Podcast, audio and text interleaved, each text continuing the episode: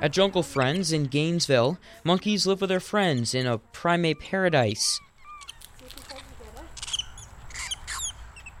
But says Kari Bagnall, the founder and executive director of Jungle Friends, they haven't always lived this way. We have over 200 monkeys right now, and about half of them are retired from laboratory research.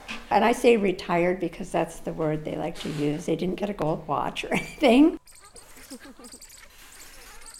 Some of those retirees include the FDA boys, squirrel monkeys that came from a federally funded lab involved in a study intended to investigate the role of various levels of nicotine in the onset of addiction in teens and young adults. Some shells and a leaf. Almost five years later, their saviors from behind the scenes gave them a visit.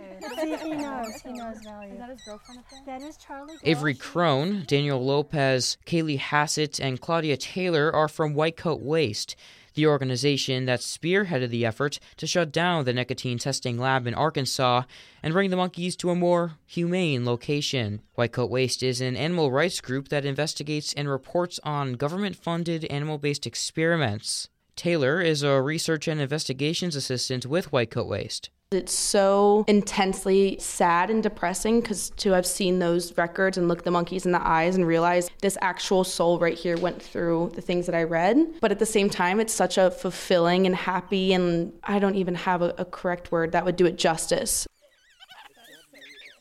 According to FDA documentation obtained by White Coat Waste, these monkeys, some a year old, were implanted with devices to deliver nicotine directly into their arteries, forced to constantly wear nylon vests to contain the equipment implanted in them, locked in restraint chairs, and trained to press levers to receive nicotine infusions, and among other harsh experiments.